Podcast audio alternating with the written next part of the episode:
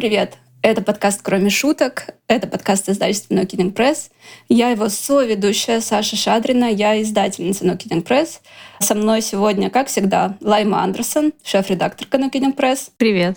И Катя Кудрявцева, как она себя характеризует, большая поклонница No Kidding Press, а также авторка телеграм-канала «Вроде культурный человек», коучесса и человек, изучающий политическую философию. Привет, привет. Также буддистка. О, Первый раз меня кто-то представил как буддистку. Так, это представление нужно для другого выпуска.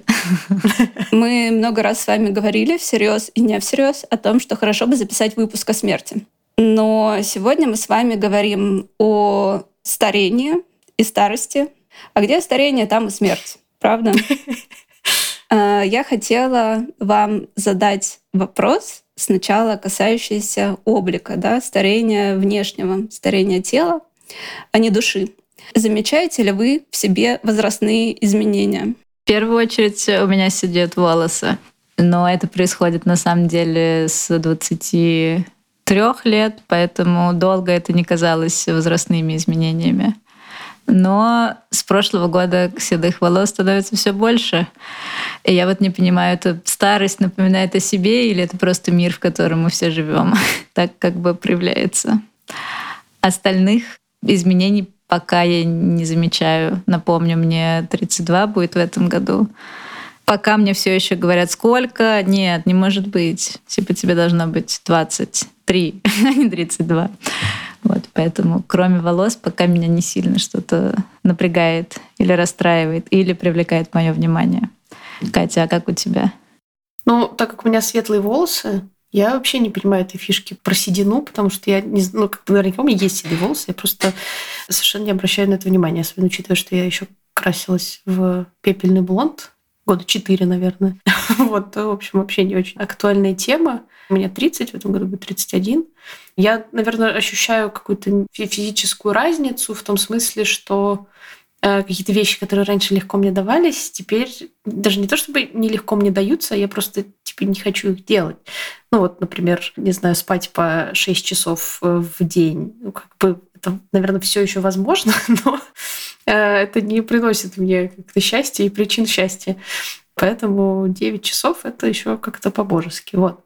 Из-за того, что я еще ну, периодически заним, начинаю заниматься новыми видами спорта, я, наверное, чувствую, что могла ли я быстрее бегать в теннис, в теннисе три года назад, наверное, могла. Но с другой стороны, тут еще как бы у меня ну, очень сильно изменился образ жизни, пандемии, вот это все. Ну и типа форма ухудшилась. То есть, возможно, это тоже не функция возраста. Но в остальном каких-то глобальных, глобальных изменений, наверное, не замечаю. Но и в целом, мне кажется, что такие штуки, если они не происходят как-то радикально, ну, типа, если у тебя радикально не отваливается нога в один прекрасный день, то вот эти все изменения, они очень такие постепенные, небольшие, и в моменте их сложно заметить. Саша, давай. А, да, мне есть что сказать. Среди вас мне больше всего лет. Мне 34 года. Про седину сразу скажу. У меня первый седой волос появился где-то в 21 год и потом они по чуть-чуть прибавлялись. А сейчас, если вот там внутрь заглянуть, да, волос, то там будет достаточно много седых волос. Поэтому, когда люди моего возраста или люди, которым 30 плюс, пишут в соцсетях, «О боже, я нашла первый седой волос, это начало конца», я думаю, что это очень нечувствительно таким людям, как мы, потому что это значит, что мое начало конца по какой-то несправедливости произошло на 10 лет раньше. Что, может быть, все уже закончилось, а ты не знаешь. Да, а также, может, это что-то говорит о нашей мизогинной культуре или что-то о нашей культуре, боящейся возраста, о чем мы еще поговорим. Во-вторых, с юности у меня была такая проблема, что я очень молодо выглядела. У меня такие выраженные щеки, какой-то такой наивный мечтательный вид. А я работала 20 с небольшим лет, взаимодействовала с госсектором. Я помню, у меня разные смешные факты биографии, когда я, например, делала презентацию в кабинете министров Республики Татарстан перед зампремьера, и мне было очень мало лет. И выглядела я соответствующе. И мне все время хотелось быть постарше. В основном вокруг меня были мужчины средних лет. И, может быть, мне казалось, но они на меня смотрели так, типа, в чем твоя проблема? Но, конечно, никак старше я не могла вы выглядеть. И 10 лет спустя, даже больше, 12 лет спустя, до сих пор с этим это до конца не исчерпало себя. При этом я, конечно, вижу, что я выгляжу не так, как 12 лет назад. И, может быть, я так выгляжу, ну, похожим образом, в очень хорошем свете. Если я смотрю на себя в зеркало, я, конечно, вижу возрастные изменения. Помимо седины, есть какие-то там заломы, гравитация, купероз. А что это такое? Простите, мы с Катей не знаем, что это. Нам надо бояться уже тоже. Или еще рано. Может быть, у нас тоже это есть, мы просто не в курсе. У меня очень хрупкие сосуды везде, у меня легко синяки образуются. И, а на лице это выражено, ну, тоже хрупкие мелкие сосудики, которые разрываются. И есть некоторая такая краснота. Особенно в агрессивном климате российском зимнем. Это все на лице оказывается. Да, и теперь я это вижу. И не то, что это у меня вызывает какие-то сильно отрицательные эмоции, но я при этом что-то с этим пытаюсь сделать. Например, я пью добавку, которая укрепляет сосуды. И как Лайме, мне иногда говорят, что я выгляжу младше своих лет. За последнее время мне три раза сказали, может быть, что я выгляжу младше своих лет. И типа на 10 лет младше. Потому что люди, когда со мной говорят, они думают, что мне столько-то. Потом меня спрашивают, сколько мне лет. И говорят, о, ого. Но однако же я знаю, что это не так. Что на моем лице видны следы жизни. Что я видела жизнь. Да, мне тоже всегда хочется сказать, что типа рассмотрите повнимательнее, и вы поймете, что мне больше лет. Просто тут, да, такое освещение, или вы недостаточно вгляделись еще? Не, я на самом деле прям очень хотела присоединиться к Сашиной фразе про детское лицо или baby face, вот, потому что у меня тоже эта проблема, и годами мне приходилось ходить в, значит, в районный магазин за пивком с паспортом или с правами, и все говорили мне, зачем? Тебе же уже много лет. Я говорю, вы просто не представляете. Все продавщицы пятерочки пытаются взять надо мной шество всегда, когда я прихожу в магазин и пытаюсь купить алкоголь. Вот, никто мне никогда не верит, все просят показать документы, и потом тоже говорят «вау». И с каждым годом это «вау» становится все более и более таким прям «а, Одна из моих любимых историй про компанию «Лабиринт», когда я работала в издательстве «Самокат», и меня взял туда на встречу исполнительный директор. Мне было 28 лет, и коммерческий директор, глядя на меня, сказал, я вижу, Ира еще не перестала нанимать детей. Ну, Ира была наша директорка. Ну, я так приезжала в э, типографию Паретта, мне говорили, вы курьер? Я такая, нет, я вообще на встречу с менеджерами. Они такие, типа, как странно, такие странные люди приезжают теперь на встречу. Ощущаете ли вы некоторое давление общества, которое говорит вам, что стареть это нехорошо? Хотите ли вы стареть естественно? Или вы думаете как-то, может быть, э, обратить время вспять? Потому что вокруг много людей прибегают к инъекционной косметологии, к пластической хирургии, к фейс-фитнесу, не знаю, каким-то омолаживающим лонжевити практикам, криокамерам чему-то еще. Если, ну, красят волосы, опять же, да, закрашивают седину. Делаете ли вы что-то для того, чтобы отсрочить свою старость? Не обязательно, кстати, в эстетическом смысле, да, можно там здоровьем заниматься как-то. Потому что вот я, например, знаю, что хорошо бы сохранить мышечную массу в старости. Да, для этого нужно чем-то заниматься. И мобильность. Мобильность важна. Мне сложно что-то сказать про косметологическую часть, потому что эта вся тема меня минула вот она меня как в детстве как-то минула, так продолжает обходить стороной. Ну, то есть я почти ничем не пользуюсь, и у меня нет скин-кер рутин, состоящий из 15 шагов утром и 20 шагов вечером. Поэтому про эту часть я как-то не думаю. Это даже не то чтобы сознательное решение, типа естественный там, не знаю, процесс или что-то еще. Просто, не знаю, мне неинтересно. Или не присутствует у меня как-то на фоне сознания. Но я там согласна с с историей про мобильность и про подвижность и про ну, какую-то силищу и самостоятельность. Эта тема меня немножко как-то ну, не то чтобы пугает, но она мне не очень нравится, потому что у меня, ну, у меня есть проблемы со спиной, которые, в общем, начались у меня в детстве. Э, и мне нужно этим заниматься более прицельно, чем сейчас, потому что сейчас это просто... Эх, вот. Э, буду играть в теннис, что как бы не очень полезно ни, вообще ни для чего из того, что есть в, в, в твоем теле. И, ну, то есть, наверное, будет какой-то момент, когда, ну, я прям, типа, займусь этим. Я думаю, что, наверное, как бы, опять же, не хочется про это думать, но, наверное, это будет какой-то неприятный, скорее всего, момент, ну, когда я пойму прям, что, типа, все, вариантов нет, надо этим заниматься. Вот, хотелось бы, наверное, чтобы это было не так, но я боюсь, что практически все такие вещи так и происходят. Но в целом мне кажется, что довольно сложно сделать что-то специально. То есть все эти истории, они как будто бы должны быть как-то более естественно устроены в твою жизнь. Ну, типа, я там, не знаю, я люблю заниматься спортом, поэтому, наверное, мне не будет не очень сложно как-то это, ну, трансформировать так, чтобы это было не только про фан, но еще и про пользу. Ну и как будто мотивация идти бегать просто потому, что бегать прикольно, это как бы лучше, чем идти бегать, потому что однажды я постарею, я уже не смогу бежать, и мои ноги будут уже не такими сильными, а мои колени будут слать меня куда подальше. И вообще, ну, типа, мне кажется, так а, мне захочется сразу лечь э, в могилу, а не выходить на пробежку. Поэтому я, да, стараюсь заниматься спортом, а, но, наверное, сейчас я больше думаю, что мне полезно быть сильной просто в моменте, что, опять же, да, мне полезно уметь быстро бегать, ну, на всякий случай, все таки я женщина. Мне полезно качать руки, чтобы вот таскать чемоданы, например, из страны в страну. Почему бы и нет? На пятый этаж какого-то нового дома. В общем, да. То есть я скорее пока думаю об этом как что-то практичное, полезное а не что-то, что продлит мне жизнь. Хотя это, конечно, тоже приятный бонус, если так будет. А про внешнее мне очень хочется э, стареть э, и ничего с этим не делать, и принимать то, что я старею. И поэтому я, ну, как бы сейчас точно ничего не делаю, я не крашу волосы, я не думаю, что мне делать с моим лицом, как бы и так сойдет.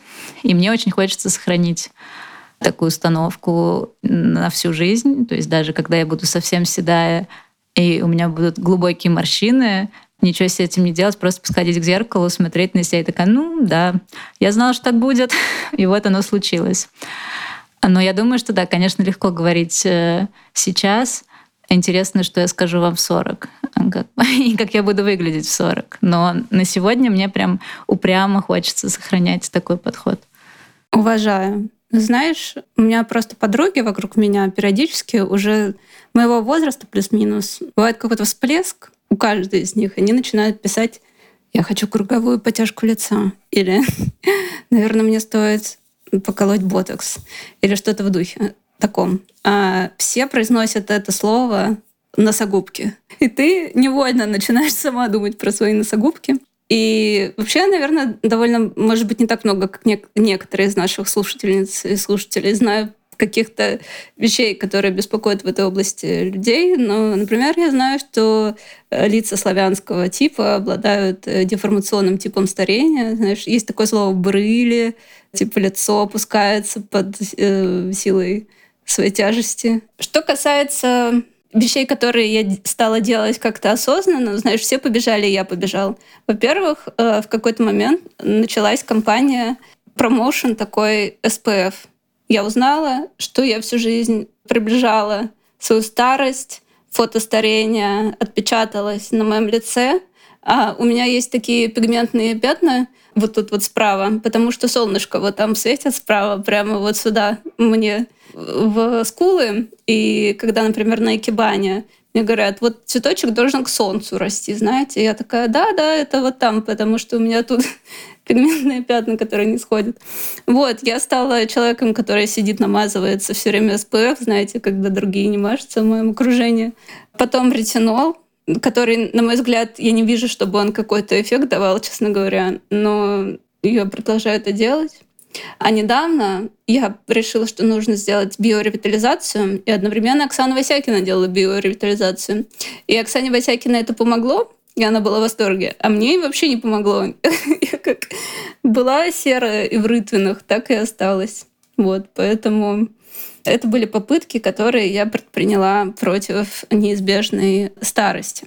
Что касается... Ну, также иногда у меня есть какие-то идеи в духе того, что мне нужно научиться дышать носом, Оказалось, что операции для этого недостаточно, потому что у меня нет привычки, потому что с детства я дышала ртом. И теперь мне ночью нужно заклеивать рот специальными э, наклейками, чтобы дышать носом. И тогда изменится мой контур лица, пройдут черные круги под глазами, вся жизнь сразу изменится. Из-за того, что я подписана на Олю Маркес в Инстаграме, я знаю все эти фишки.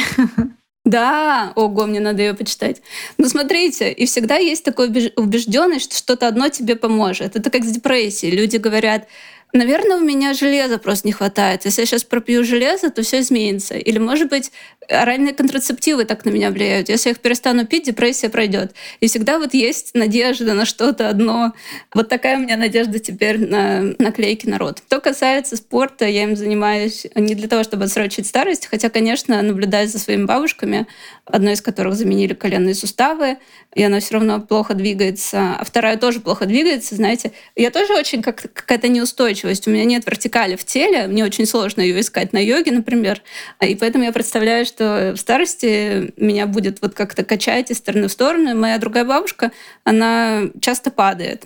И, как знаете, это влечет за собой переломы шейки бедра и прочее, а отслоение сетчатки глаза.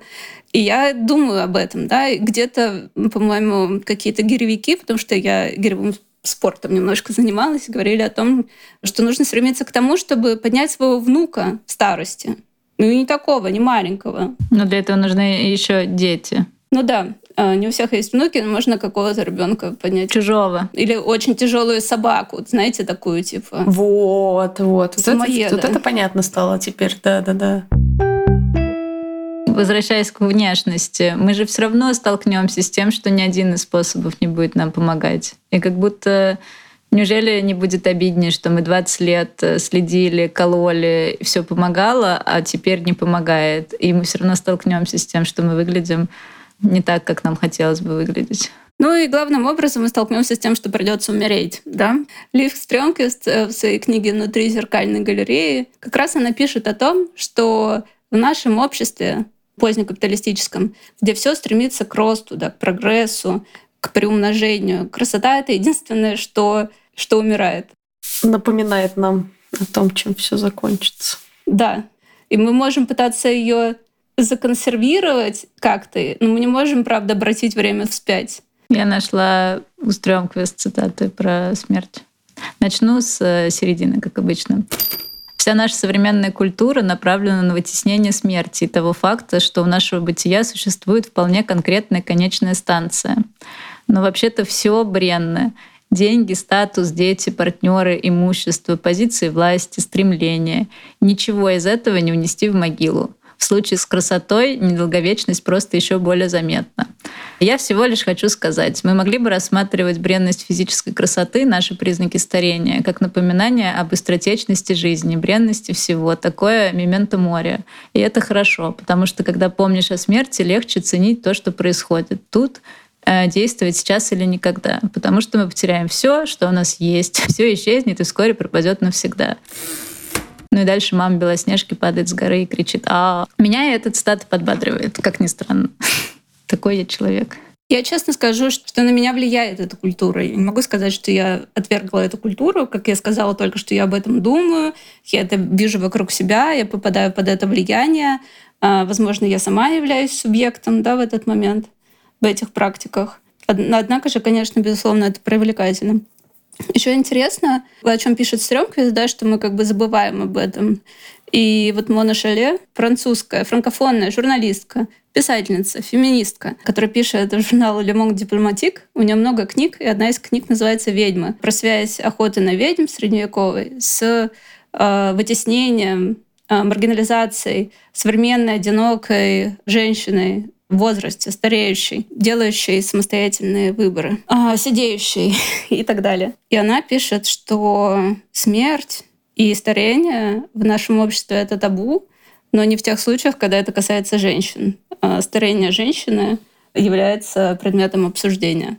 И вообще вся ее книга — это такой анализ гендерного неравенства в этой области. Да. Мы можем много припомнить аспектов, в которых женщины находятся в наименее привилегированном положении, чем мужчины в контексте возраста. Например, это общее место, что какой-нибудь очень даже не обязательно властный и ресурсный мужчина, да, многие из них, не сказать большинство, но особенно это свойственно мужчинам, обладающим большим количеством ресурсов, что они оставляют свою партнерку, с которой они были на протяжении многих лет, ради женщины, которая сильно их младше.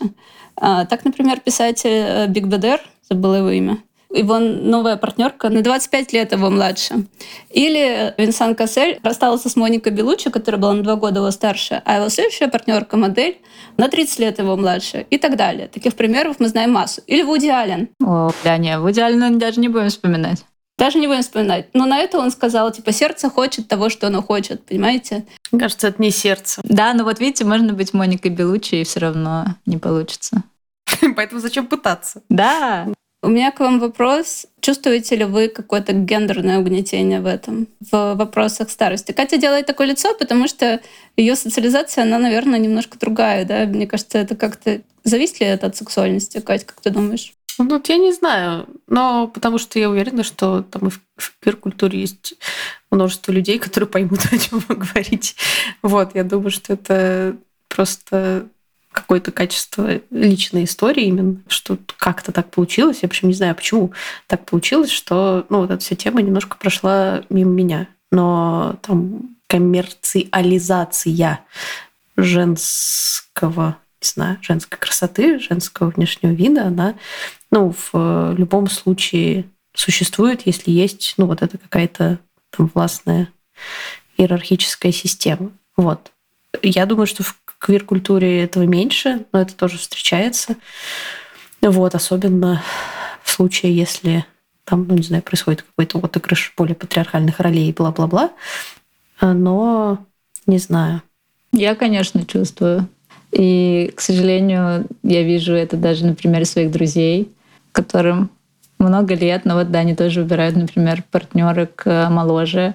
И я такая, как интересно все это работает у вас. Вот. Мне интересно, попаду ли я в такую ситуацию когда-нибудь, или все-таки общество к этому времени как-то чуть-чуть поменяется. Может быть, этот гэп, не знаю, лет в 15, который у меня сейчас есть, что-то, короче, изменится за это время. Потому что я думаю, что когда типа мне немного за 30, это еще не криминал, еще можно не уходить от меня к 20-летней девушке. Но когда мне будет 45, э, наверное, уже будет э, смысл смотреть на кого-то помоложе, кому 25. Вот. Но, конечно, это все есть до сих пор, к сожалению, и с этим как будто ну, непонятно, что делать. Ну, то есть надеяться только, да, что какой-то твой личный опыт и пример будет другой но в общении даже просто с близкими какими-то мужчинами все так. И даже вот мой папа, когда он а, женился второй раз, его жена тоже была моложе лет на 15, э, ну и его, и моей мамы. Вот. Я не думаю, что он это как бы сознательно выбирает, но так выходит. Вот я такой мужчина, вот она мне встретилась, как бы все само получается. Вот. Но да, к сожалению, это прям очень на виду, очень бросается в глаза. А вот тебе, Саш? Кроме э, французской элиты всей перечисленной. Ну, да, я, кстати, заметила за собой, что когда я узнаю о каком-то партнерстве, которое, что называется, age appropriate, да, age appropriate partner, то есть человек того же возраста, плюс-минус, что и ты. Слово appropriate — это еще уместный, э, уместного по возрасту. Таким образом, немножечко это в хорошем смысле маргинализуется, да, вот эта огромная разница в возрасте. И когда это замечаю, я такая, молодцы, мужчины, вы можете. Например, мой папа, ну, ему 55 лет, его новая партнерка была на 5 лет его младше, что в этом возрасте это ничто. И я такая, папа, ты крутой, ты не подвел. Хотела цитаты некоторые прочитать на эту тему а, наших любимых писательниц наши любимые писательницы — это Крис Краус и Доди Беллами. Точнее, не Крис Краус, а Ален Майлз в предисловии к «I love Dick» Крис Краус. Стратегия Крис одновременно воинственна и безупречна. Крис стоит на краю своей жизни. Это примерно то же место, про которое говорил Джек Кюрак Нилу Кэссиди, чтобы тот не оказался там зазря. Для этих парней 50-е, алкоголики, это было 30 лет. Для Крис 39 срок годности женщины. А почему? История, рассказанная Крис, так впечатляет, что я начинаю думать, а что если все эти библейские сюжеты призывают женщин не оборачиваться потому только, что они могут там что-то увидеть, свою жизнь, например. Вот такая цитата, да, где Намалин Маз говорит, что край жизни, срок годности женщины — это 39 лет. И начало самой книги «Буддист» Доди Беллами. Эпизод, в котором Доди Беллами обсуждает свой роман с буддийским в кавычках, спиритуальным гуру, обсуждает этот роман со своей подругой.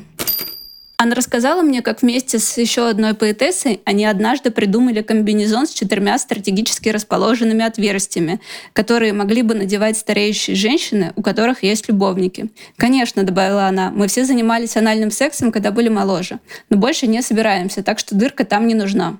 Высокое горло комбинезона закрывает шею и подбородок, заканчиваясь чуть ниже губ. Два небольших отверстия на груди, чтобы соски торчали наружу, но ореолы были закрыты. Коллега нахмурилась. Когда стареешь, они растягиваются. Никто не захочет на это смотреть. И, наконец, щель для гениталий, но не слишком широкая, чтобы не свисали половые губы. Этот наряд она называет постменопаузальной буркой для секса. Как, э, Катя, тебе такой наряд? Я очень люблю. Это буквально первая страница буддиста. И вот такое предлагают нам всем. Я читала недавно, да. Я же готовлюсь к нашему выпуску про буддизм потенциальному. Тут сложно сказать. Вот я еще подумала про это, когда ты читал цитату из Айлен Майлз про Крис Краус, что, конечно, в этой теме очень на много, как мне кажется, влияет ну, собственно говоря, вообще само твое до определенной степени осознаваемое желание, ну, вступать вот в этот нарратив, да, в эту борьбу, про которую пишет Крис Краус. Потому что, ну, вот, например, для меня ее на определенном смысле не существует, при том, что, может быть, ну, как бы фактологически-то она, может быть, есть, но из-за того, что я так не называю эти вещи, не знаю, своими именами или чем-то еще, из-за того, что я к ним не отношусь, они как будто бы и ко мне не относятся тоже. Ну, то есть, опять же, там у меня были многие разные опыты отношений с людьми, там, и старше меня, и так далее. Младше, кстати, по-моему, не был. Ха-ха. Вот. И нигде это не было ну, какой-то типа проблемой, к которой вы относитесь именно с точки зрения, не знаю, там, ну, внешнего вида или чего-то еще. Там возникают другие какие-то проблемы, может быть, коммуникационного толка, может быть, там, ценностного. Но если вы обладаете, как это, если ваши текущие костюмы позволяют дырку для рта, вы можете поговорить об этом. И, возможно, даже услышать друг друга. И, короче, все эти вещи, они обсуждаемые. А вот эти истории про мужчин, которые бросают своих жен и уходят там к людям, женщинам на 25 лет младше, то есть это как будто бы немножко тоже другая проблема.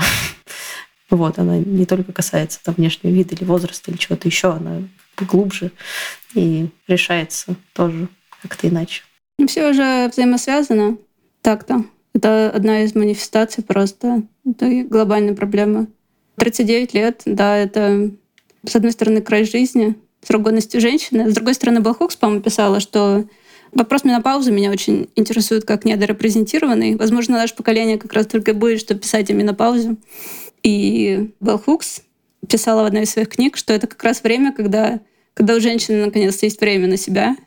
В том числе она писала о сексуальности в этом возрасте, об интересных внутренних изменениях. У меня недавно было это не приливы, короче, у меня от антидепрессантов очень мощный. Они мне очень подходят, но у меня очень мощный побочный эффект довольно распространенный, что ночная потливость меня заливает просто этим потом вонючим. И я, честно говоря, подустала от этого. И я что-то сидела в интернете, читала, и на Reddit прочитала, что женщинам при менопаузе прописывают витамин Е, чтобы регулировать, в общем, вот эти вот всплески. И я тоже стала пить витамин Е. И я обсуждала это с мамой, и она сказала, да, знаешь, есть такое. И вообще вот эти приливы, знаешь, как будто охватывает какой-то волной восторга иногда. И я такая, у меня все то же самое, только без восторга. Поэтому, возможно, если предлагают восторг, то я не против. А моя бывшая психотерапевтка, например, сказала, что когда исполнилось 40, люди на нее, э, в нее начали врезаться на улице, потому что она как бы стала невидимой для них. Вот это то, о чем говорит Крис Краус и Доди Беллами, точнее, подруга высмеивая это, про то, что женщина в возрасте, и, безусловно, это, наверное, поменяется, но становится такой невидимой фигурой по разным причинам. Насколько это связано с, с визуальным, это вопрос. Но я тут вспомнила о концепции скопического капитализма, который предлагает Ева Илус в книге «Почему любовь заканчивается». Скопический капитализм э, — это капитализм, система, основанная на взгляде. Да? Что в современном обществе мы потребляем визуально больше всего мало кто слушает подкасты по сравнению с людьми, которые смотрят картинки в Инстаграме. И мало кто тем более читает книги, которые мы с вами все пытаемся продать. Ну, как-то получается так себе. Кстати, чтобы их продать, мы как раз э, прибегаем к инструментам скопического капитализма. Да? Мы их показываем в каких-то Pinterest э, э, или, в общем, по-разному мы стараемся. Таким образом, кстати, демонстрируя друг другу да, наш какой-то статус, в том числе какой-то культурный капитал и так далее. То есть женщина, по сути, в этой капиталистической системе скопической, стареющая женщина, выпадает как бы из нее. И с одной стороны, это создает невидимость, с другой стороны, это опять-таки вот создает свободу, да? потому что человек, которому всего достаточно, который доволен тем, чем есть, это антикапиталистический субъект, это революционный субъект. Также женщина, которая не участвует в скопическом капитализме, это революционный субъект. Такая революция мне нравится. При этом есть образ вот этой old hag, да, или там ведьмы, которая живет э, в полуразрушенном доме, и дети, значит, э, забегают на ее лужайку, или она безумная старая корга, или она баба-яга, и так далее. Он существует. Еще у него очень много кошек. Как будто ничего нельзя сделать, да, с этим стереотипом. Да, но самое смешное, что мы вспоминаем про этот стереотип сразу после того, как мы называем цифру 40. Хотя очевидно, что карга с кошками седая — это ну, намного позже, чем 40. Но как будто ну, типа, жизнь действительно заканчивается в какой-то момент, и дальше уже можно даже не вот эти там 20-30 лет, э, можно про них даже не говорить и не думать. У Сьюзан Сонтак есть эссе об этом, о женском старении. Я эссе не читала, я вам пересказываю пересказ. В общем, Сьюзан Зонтак пишет о том, что она была на дне рождения, когда ей было 20 лет, она была на дне рождения своей знакомой, которой исполнялось 20 лет. И та говорила, о боже, мои лучшие годы прошли, а что же теперь? И я, кстати, вспомнила я вспомнила свое 20-летие. Не то чтобы я думала, что мои лучшие годы прошли, но я помню, что я как-то... Как-то это на меня влияло, знаете, эта цифра. Я помню, я напилась водки, и, в общем, я как-то эмоционально это переживала, смену десятилетия. А потом Сьюзен Сонтак была на дне рождения у той же персоны, когда исполнялось 30 лет. И она такая, ну теперь уж точно все. 20 еще было ничего, но теперь уж точно все. А на следующем дне рождения она не была на 40-летие, точнее, а в следующем юбилее, но потом ей эта женщина рассказала, что ну, теперь я доживаю свои деньки и буду радоваться тому, что, что есть. Да, как будто этот возраст все время сдвигается, с одной стороны, из-за изменений, происходящих в обществе, да, и экономических, и гендерных, самых разнообразных. И, по-моему, Совет Федерации что-то там принял, кто был, я даже не знаю, это законом не назвать. В общем, какая-то официальная бумага про то, что молодость в России теперь до 35 лет. И я такая, да, я все еще молодая. А, но теперь я снова скоро не молодая. С другой стороны, мы знаем, да, мы видим примеры, и как важна репрезентация. Для меня в какой-то момент была реп- важна репрезентация женщин, которым больше 35 лет и у которых нет детей. Это для меня было просто в какой-то момент, э, момент какого-то кризиса репродуктивного. Я прямо сидела и собирала их это все время сдвигается. И с одной стороны, это сдвигается больше свободы, да, больше либерализации, больше эмансипации, больше терпимости общества, а с другой стороны, это как будто сдвигается вот этой вот э, вредоносной индустрии красоты, да, которая пытается это сделать на уровне внешности, что мы можем выглядеть молодо, если мы постараемся. Про невидимую женскую старость я вспомнила, мы сейчас пересматриваем э, великий сериал Грейса Фрэнки, как раз про двух очень старых женщин им больше плюс 70 плюс, поэтому это возраст, который я даже, если честно говоря, не могу представить себе пока что. Вот, и там как раз был эпизод э, про то, где они случайно выяснили, что они как невидимы. Вот, это был такой эмоциональный момент. Значит, Джейн Фонда приходит в магазин, она хочет купить сигареты. Э, мужчина на кассе ее не видит и общается с какой-то молодой девушкой, там ля-ля-ля. Вот, а у нее, значит, э, истерика случается, вот, а ее, значит, подруга ее оттуда уводит, вот, они садятся в машину, подруга закуривает сигарету и говорит, что, ну, как бы, а что, если они нас не видят, мы можем делать все, что угодно. Э, вот, и, ну, мне кажется, хороший подход, как раз такой революционный до определенной степени. Перейдем к теме приобретения опыта, изменения другого рода. Замечаете ли вы прирост опыта? Есть ли разница между вами в 20 и в 30? Мне кажется, что мы же на этом подкасте же в каком-то другом контексте говорили о том, что как раз наоборот, ну, типа вот это вот взросление, оно, ну, лично для меня точно так, оно очень освободительный пока что, по крайней мере, имеет э, характер. Я в 30 лет чувствую себя лучше, чем я чувствовала себя последние много лет. И это с каждым годом ну, пока что, по крайней мере, тренд более или менее восходящий. Ну, то есть я действительно лучше себя понимаю, я лучше понимаю мир вокруг, э, я лучше понимаю какие-то свои желания, а не те желания, которые когда-либо были мне подброшены в качестве якобы моих. Так что пока что сплошные лайки. Да, у меня тоже, но не сплошные лайки, а, конечно, опыт все прибывает. И да, мне тоже намного, намного лучше, чем в 20 я себя чувствую. Но у меня накапливается еще и усталость от этого опыта. Типа, можно он какое-то время не будет э, как бы появляться новый, а поживем вот с тем, который уже есть. И как бы не будем больше ничего узнавать. А еще из-за того, что ну все как-то неустойчиво и расшатано, у меня, конечно, бывают неожиданные для меня какие-то флешбеки в мои 20. Вот я тут на прошлой неделе зачем-то посреди ночи шла пешком по Стамбулу, просто потому что, ну, вот такой день не задался. И я думаю, блин, Типа, такое было, когда мне было 20, такое было, когда мне было 25, но какого черта сейчас? Ну, то есть я думала, что вот такое уже точно осталось позади и со мной не повторится, но нет, оказывается, может повториться. И это, ну, тоже что-то интересное. То есть как бы опыт копится, но не всегда можно забыть о каких-то своих закидонах, которые были все предыдущие годы.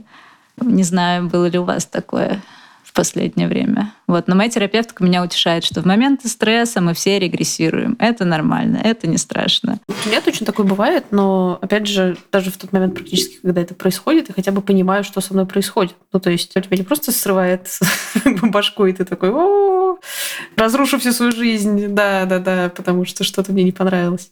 А ты такой, блин, ну, меня перекрыло. Ну, скорее всего, поэтому. Ну, как бы хорошо. Ну, то есть мне меньше кажется, что жизнь со мной происходит, скажем так. И я ничего не могу с этим поделать. И это просто какие-то американские гонки, которые, в смысле, горки, на которые ты никак не можешь повлиять. Ну нет, на самом деле на многие вещи можешь повлиять. Это состояние прям неплохое. У меня есть один э, вопрос, тоже связанный с опытом. Боитесь ли вы стать э, тем человеком, который вот этим своим опытом хочет со всеми поделиться вокруг, кто еще настолько непросветленный? Потому что меня вот, э, я, по-моему, рассказывала даже в каком-то подкасте, что я так один раз поругалась с подругой, которая все время сравнивала мой э, опыт со своим опытом. И я себя одергиваю, когда я понимаю, что, ну, если я общаюсь с кем-то, кто меня младше на несколько лет или на много лет, и с этим человеком происходит что-то, что я уже проходила. Мне, конечно, хочется сказать, о, вообще не переживай из-за этого, я тоже там была, это все фигня. Ну, потому что важно как будто, в общем, не делиться своим опытом, когда это не нужно. И, в общем, я, короче, боюсь превратиться в такую зануду, которая у меня сто лет, я все знаю, я сейчас вам расскажу, как все работает, потому что без меня вы, конечно, не разберетесь. Вот. Есть ли у вас такой страх, или, может быть, вы себя ловите тоже на таких попытках э, всему научить более молодых людей? Я себя ловлю на многом. Вот как сказала Катя, что есть какая-то осознанность, да, что жизнь не происходит с тобой, э, и у тебя нет контроля над ней, это с возрастом уходит. Хотя бы есть наблюдение. Да, есть несколько уровней. Ты участвуешь, но еще ты наблюдаешь. Поэтому, конечно, есть разные позывы, но я пытаюсь, если я что-то говорю людям, которые младше меня, и они это воспринимают как вот эту попытку научить, я пытаюсь сказать, что опыт не равен мудрости. Да? Если у меня больше опыта, это не значит, что я обладаю больше мудростью. Зачастую просто, ну, я просто дольше живу на Земле, и какие-то вещи я видела, как они повторились сто раз но они могли бы повториться три раза, понимаете? Я бы могла научиться на своих ошибках. Но я сидела и наблюдала, как они повторяются сто раз. Это не указывает на какую-то мою мудрость, да? Но это тоже какой-то ценный актив, что я точно знаю, что это не уникальное как бы событие, что оно повторится сто раз. Такая у меня функция опыта. И это помогает мне, мне кажется, не вставать в эту позицию «поживешь», узнаешь, увидишь, станешь матерью, поймешь меня. Ну, при том, что это вполне вероятно так и есть, просто никому, как бы никому это не поможет. Нам говорили эти все прекрасные вещи, когда нам было 16, и мы никому не поверили. Ну и как бы, как будто бы это просто круг жизни такой. Ну, как бы, так это работает. Но при этом сейчас я, например, намного проще к этому отношусь. То есть мне интересно послушать людей там 10-15 лет старше, которые будут говорить. Поймешь. Я такая, так, так, так. Потому что ну, у меня-то есть уже этот опыт э, того, что так действительно часто и происходит. Да, да, нет, мне теперь тоже интересно. Я теперь не буду перебивать и говорить, я не могу и не хочу слушать. У меня свой опыт. Теперь, да, пожалуйста, поделись, мне, мне очень важно и интересно. Да, да, да, теперь я готова записывать. Ну, вот что, кстати, в контексте литературы мне хотелось бы сказать, да, про то, что опыт женщин писательниц, авторок, которых мы сдаем, это опыт женщин среднего возраста и дальше. И они популярны как раз э, среди молодых женщин, которые намного на поколение или больше их моложе. Тем не менее, их опыт, э, я даже не чувствую большой дистанции да, между ними. Какой-то эмоциональный опыт внутренний мне знаком, и потом какая-то репрезентация мне интересна, да, и ты видишь жизнь. Это важно для меня. И в жизни мне важно иметь подруг, которые старше меня, и видеть, что они не умерли. Правда, конечно, меня смущает, что у них все те же проблемы, знаете, эмоциональные, что, что и сейчас у меня, и что у меня были в 20 лет. То есть все те же кризисы идентичности, потеря работы, э, депрессия, тревога. Это не радует. Однако же приятно, что жизнь есть. С другой стороны, меня занимала вот эта вот иконизация да, женщин-писательниц или не обязательно художниц, например, в массовом сознании, да, что какие-то женщины запечатлены молодыми, а какие-то пожилыми, а какие-то и такими, и такими-то. И особенно это касается женщин, которые понимали ценность визуального образа, да, как Сьюзен Сонтак, например. И, по-моему, это уже неоднократно обсуждали, она понимала это, и поэтому у нее много таких очень эффектных фотографий. И вообще она встречалась с фотографкой что, в общем, наставило тоже отпечаток. И, например, и я не знаю, кстати, как выглядит Луис Буржуа в молодости. Она вот в моей голове бабушка. Хотя тоже я тут прочла у Мона Шале, что когда мы говорим бабушка, мы как бы вытесняем женщину в, в область домашнего, да, что помещаем в эту ее категорию, и таким образом нам язык подсказывает, э, какими мы видим э, женщин. Да, и где-то я еще говорила про бабушку моего сердца, то же самое. Я вот обратила внимание, что Лидию Дэвис часто, когда публикуют с ней какие-то материалы, Paris Review и так далее, очень, у нее есть одна очень э, конвенционально э, привлекательная фотография из молодости. Ее очень часто ставят на эти снипеты, на эти картинки. И, безусловно, ставят, конечно, ее э, и более пожилую, но как будто у людей вот есть это влечение. Или я в наших, ну не пикчерах, а у людях, которые занимались соцсетями, я часто это замечала, что они выбирают э, фотографии, где писательница запечатлена молодой. Э, в том числе Ани Эрно, да. Да-да, с Ани видимо, для всех была сложная задача, э, когда она получила премию. Такие, так, надо об этом написать, но какую выбрать фотографию? Да, но у нее был вот этот вот период какой-то, когда она уже была, я думаю, вот 50, и все как-то туда тяготели. А 80 такие, ну, это too much. Что, конечно, не так, безусловно, везде, но мы бы, много публикаций видели в соцсетях, да, для СМИ это может быть менее а, характерно. Или Джон Дидиан, она тоже, у нее есть вот эти невероятные фотографии с какой-то супермашиной, да, в длинном платье в пол. Она очень конвенционально привлекательная была девушка, но при этом она запечатлена также и женщиной пожилой, да, в нашем, опять-таки, массовом сознании. Знаете ли вы еще такие примеры? Кого вы знаете как пожилую женщину? Сразу. Ну, про художниц я сразу думаю про Марину Абрамович, но опять же за счет архивов и фоток ее первых перформансов мы ее знаем и молодой. Ну и плюс она как раз очень, мне кажется, борется с физической, физическим старением. И поэтому сложно сказать вообще, сколько ей лет. Я все время забываю. Ну, то есть, если я смотрю с ней какую-то лекцию или интервью, я не могу по ее внешности понять, сколько ей лет, и вспомнить. И вспомнить, что она вообще-то бабушка перформанса, не мама. Я бы хотела, может быть, сказать немножко о книгах, не обязательно изданных на Kidding Press, но, может быть, где тема возраста затрагивается, нонфикшн или fiction. Я хотела бы сказать про Шанталь Акерман.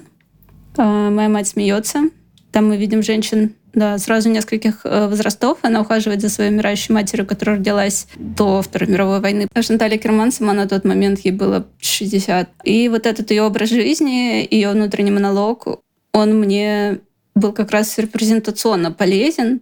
Я уже многократно говорила, что она сама себе писала как о таком, типа, ребенке-старике. И это смешение возрастов в одном человеке, да, это для меня какая-то важная вещь. Еще одна книга, точнее не книга, а весь корпус текстов Эллен Майлз. Ну, в частности, «Инферно» тоже. Мне кажется, персоне Эллен Майлз близки все периоды жизни, и во всех Эллен Майлз могут найти э, источник жизни, значит, припасть к нему, пить из него. В недавнем разговоре о менопаузе я вспомнила их эссе которое вошло в сборник The Importance of Being Iceland. На самом деле это было даже не эссе, а колонка, точнее эссе, которое было напечатано в газете.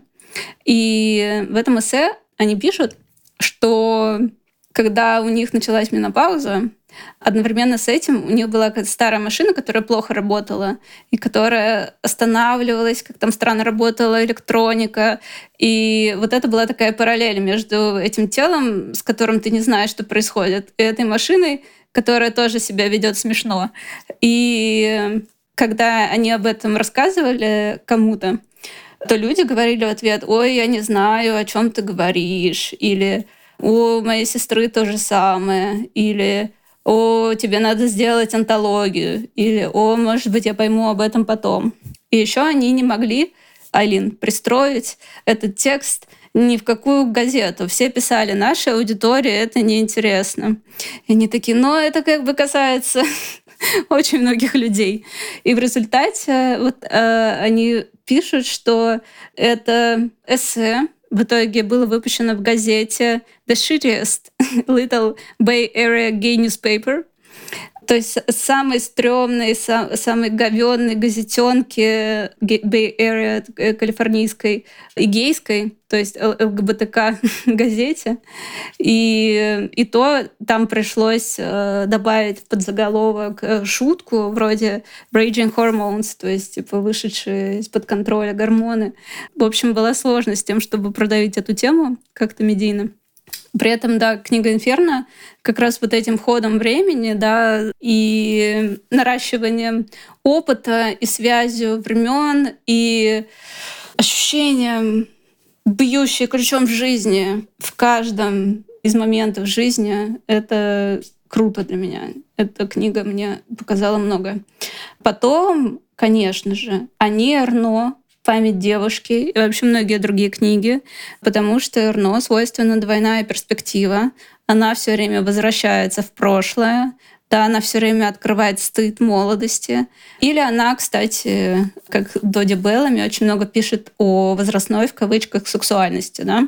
Ее любовники бывают младшие сильно, она испытывает какие-то неуместные, в кавычках, для женщины возраста эмоции, она испытывает неуместное сексуальное влечение, она ведет себя каким-то некорректным образом. И да, это тоже одна из сквозных ее тем. И, конечно, Лев Стрёмквист, которая вот целую книгу посвятила этому, нашему нежеланию умирать, которая выражена в желании что-то с собой сделать, как-то законсервироваться. Какие у вас книги есть на эту тему? Я вот э, могу снова посоветовать, как и где-то в середине этого подкаста, сериал Грейса Фрэнки, потому что там как раз все темы, которые мы с вами обсуждали, прекрасно, так сказать, отыграны. И про вопрос женской сексуальности в 70 плюс лет, и про новые отношения в этом возрасте. Ну, короче, все на свете. Вот он очень смешной, прекрасный, женщины замечательные и так далее. Всем массово советую. А еще я почему-то вспомнила книжку другого издательства, даже не знаю какого, Оливии Китеридж, и в ту вторую книжку про Оливию Китеридж, которую я уже не помню, как называется.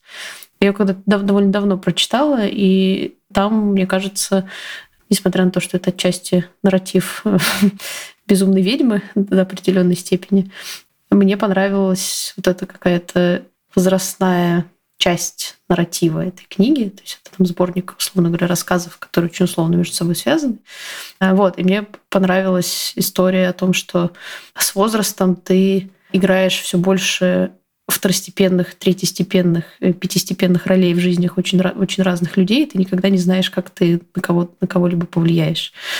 И в этом плане как мне кажется, еще одно как бы, изменение с возрастом, которое там лично во мне произошли, ну, то есть мне перестало казаться, что мир вращается вокруг меня, э, и что в каждый момент времени только на меня направлен, значит, луч софита, и очень важно, что я сделаю в этот момент. На самом деле, нифига. Это не всегда важно, это практически это не всегда можно контролировать. Э, другие люди воспримут тебя так, как они захотят. Э, у них может быть плохое настроение, может быть хорошее.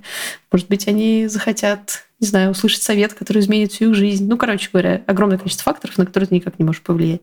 И вот и это, в общем, в жизни есть. Вот так. А еще по этим же книгам, по-моему, мини-сериал сняли «Все, что знает Оливия». Если вам лень читать, вы можете посмотреть короткий сериал. Да, мне он в свое время произвел впечатление.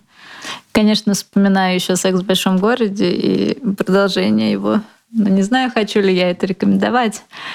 Э, но я думаю, это как раз тоже про какую-то репрезентацию стареющих женщин. И собственно, что проблемы до сих пор есть. Э, мне кажется, об этом говорят э, комментарии, типа, зачем нам вообще это показывают, и зачем вы, типа, достали из склепа актрис, и они снимаются дальше. Да, к этому я хотела сказать, что это действительно было большим шоком для многих эмоциональным, э, этот сериал «Продолжение секса в большом городе» «And Just Like That». И я вспомнила цитату из Тода Макгауна по поводу смерти, что смерть воспринималась, ну, там, кем-то и нами многими из-за табу, из-за вытеснения а, психологического смерти, из вытеснения из культуры, как онтологический скандал. И также, мне кажется, вид этих женщин воспринимался как онтологический скандал, потому что они просто напомнили нам, что мы все умрем, и не все это хорошо перенесли. Я буду опять э, цитировать Александра Долгополова, Сашу Кападю э, про то, что Типа в одной серии Кэрри делали операцию, она не смогла, значит, дойти до туалета и описалась. И там, типа, в первой серии у нее умер муж от инфаркта. И And Just Like That, как бы, это название не подходит этому сериалу, потому что в этом нет никакой легкости, в этом только вся тяжесть, вся тяжесть жизни. Да. Это, кстати, интересная, интересная тема вообще про персонажей, которые не меняются с возрастом, потому что сериал закончился 10 лет назад, и они не могут меняться с возрастом, вот, но при этом у нас с ними выстроены какие-то парасоциальные отношения. И для меня в какой-то момент э, был, был определенный шок, например, что я стала одного возраста с, э, не знаю, с Брайаном Кинни из сериала «Квирс Фолк». Ну, то есть, типа, чего? Это же взрослый мужик какой-то. Я привыкла думать, что, ну, как бы, это проблема взрослых людей. А сейчас я смотрю большинство сериалов, которые я смотрела когда-то давно, и я думаю, что им 30, и они идиоты. Они просто идиоты. Что, кто попадает в такие ситуации вот в этом возрасте? Мы. Э, раньше, когда был этот разрыв, это как-то немножко иначе воспринималось. А сейчас ты на них смотришь как на своих перов. Да, потом ты становишься старше их, и это совсем неприятно. Да, к этому я пока не очень готова, конечно, но, наверное, это произойдет в какой-то момент. У меня был аналогичный случай недавно, когда а, есть такой, как его назвать, а, документальный сериал или реалити-шоу, ну, в общем, Indian Matchmaking, дейтинг-шоу. Обожаю его про главную сваху, матчмейкерку Индии, которая сводит людей, значит, в Индии и людей э, с соответствующим происхождением в Америке. А, там есть одна героиня, очень яркая, ее зовут Апарна, и ей 34 года, и она очень как бы э, полна себя. Она, она как бы знает себе цену, и вокруг с ней никто не согласен. Э, но она такая, я знаю, что хочу, и мне нужен такой-то, такой-то, такой-то, такой-то. А матчмейкерка, значит, говорит, а парна слишком много хочет, нам нужно приземлить свои ожидания. И у нее еще такой вид у парня всегда, как будто она сыр невкусный понюхала, знаете, такое. вот. И ей, когда мы смотрели это с моей подругой, ей было 34 года, а нам было 32, и мы такие хи-хи-хи-хи. Ну, не то, мы над ней смеялись, но это как-то не относилось ко мне. А в этот раз я недавно пересматривала, и а парня 34, мне 34, и я так как-то, я такая, ну это уже не так. Мне приятно смотреть. Честно говоря. Запишем через 10 лет похожий подкаст. Да. Спасибо вам, что выдержали этот выпуск. С вами был подкаст «Кроме шуток». А на нашем сайте nokidding через дефис no kidding.ru slash shop действует промокод на все вышедшие книги и мерч на 12%. Подписывайтесь, ставьте лайки, рекомендуйте своим друзьям. Мы хотим, мы хотим продолжать говорить. И, и будем, собственно говоря. Спасибо. Спасибо, друзья. Пока-пока.